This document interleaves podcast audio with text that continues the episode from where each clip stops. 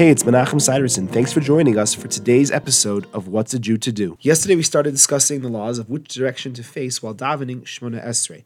I want to add two interesting details. We mentioned that when you're in Yerushalayim, you can get very specific and you can face directly towards the Beis Hamikdash. This sometimes could lead to an interesting situation. When you build a shul, you're somewhat limited as to how you can arrange the seating and where you can put the front of the shul with the Ark, the Aron Kodesh.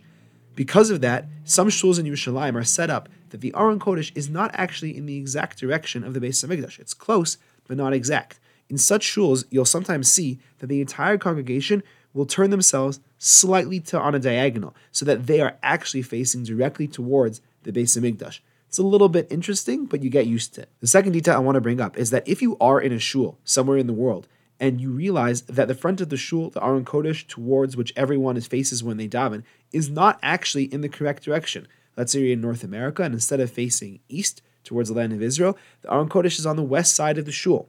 What should you do? So if you're davening together with a minyan, you should daven in the same direction as the rest of the people there, even if they are davening the wrong way. But if you're by yourself and you're in that location, it would be appropriate to turn around face the back of the shul, even though you're not facing the Aron Kodesh, and face Yerushalayim. Thanks for joining me. I look forward to seeing you tomorrow.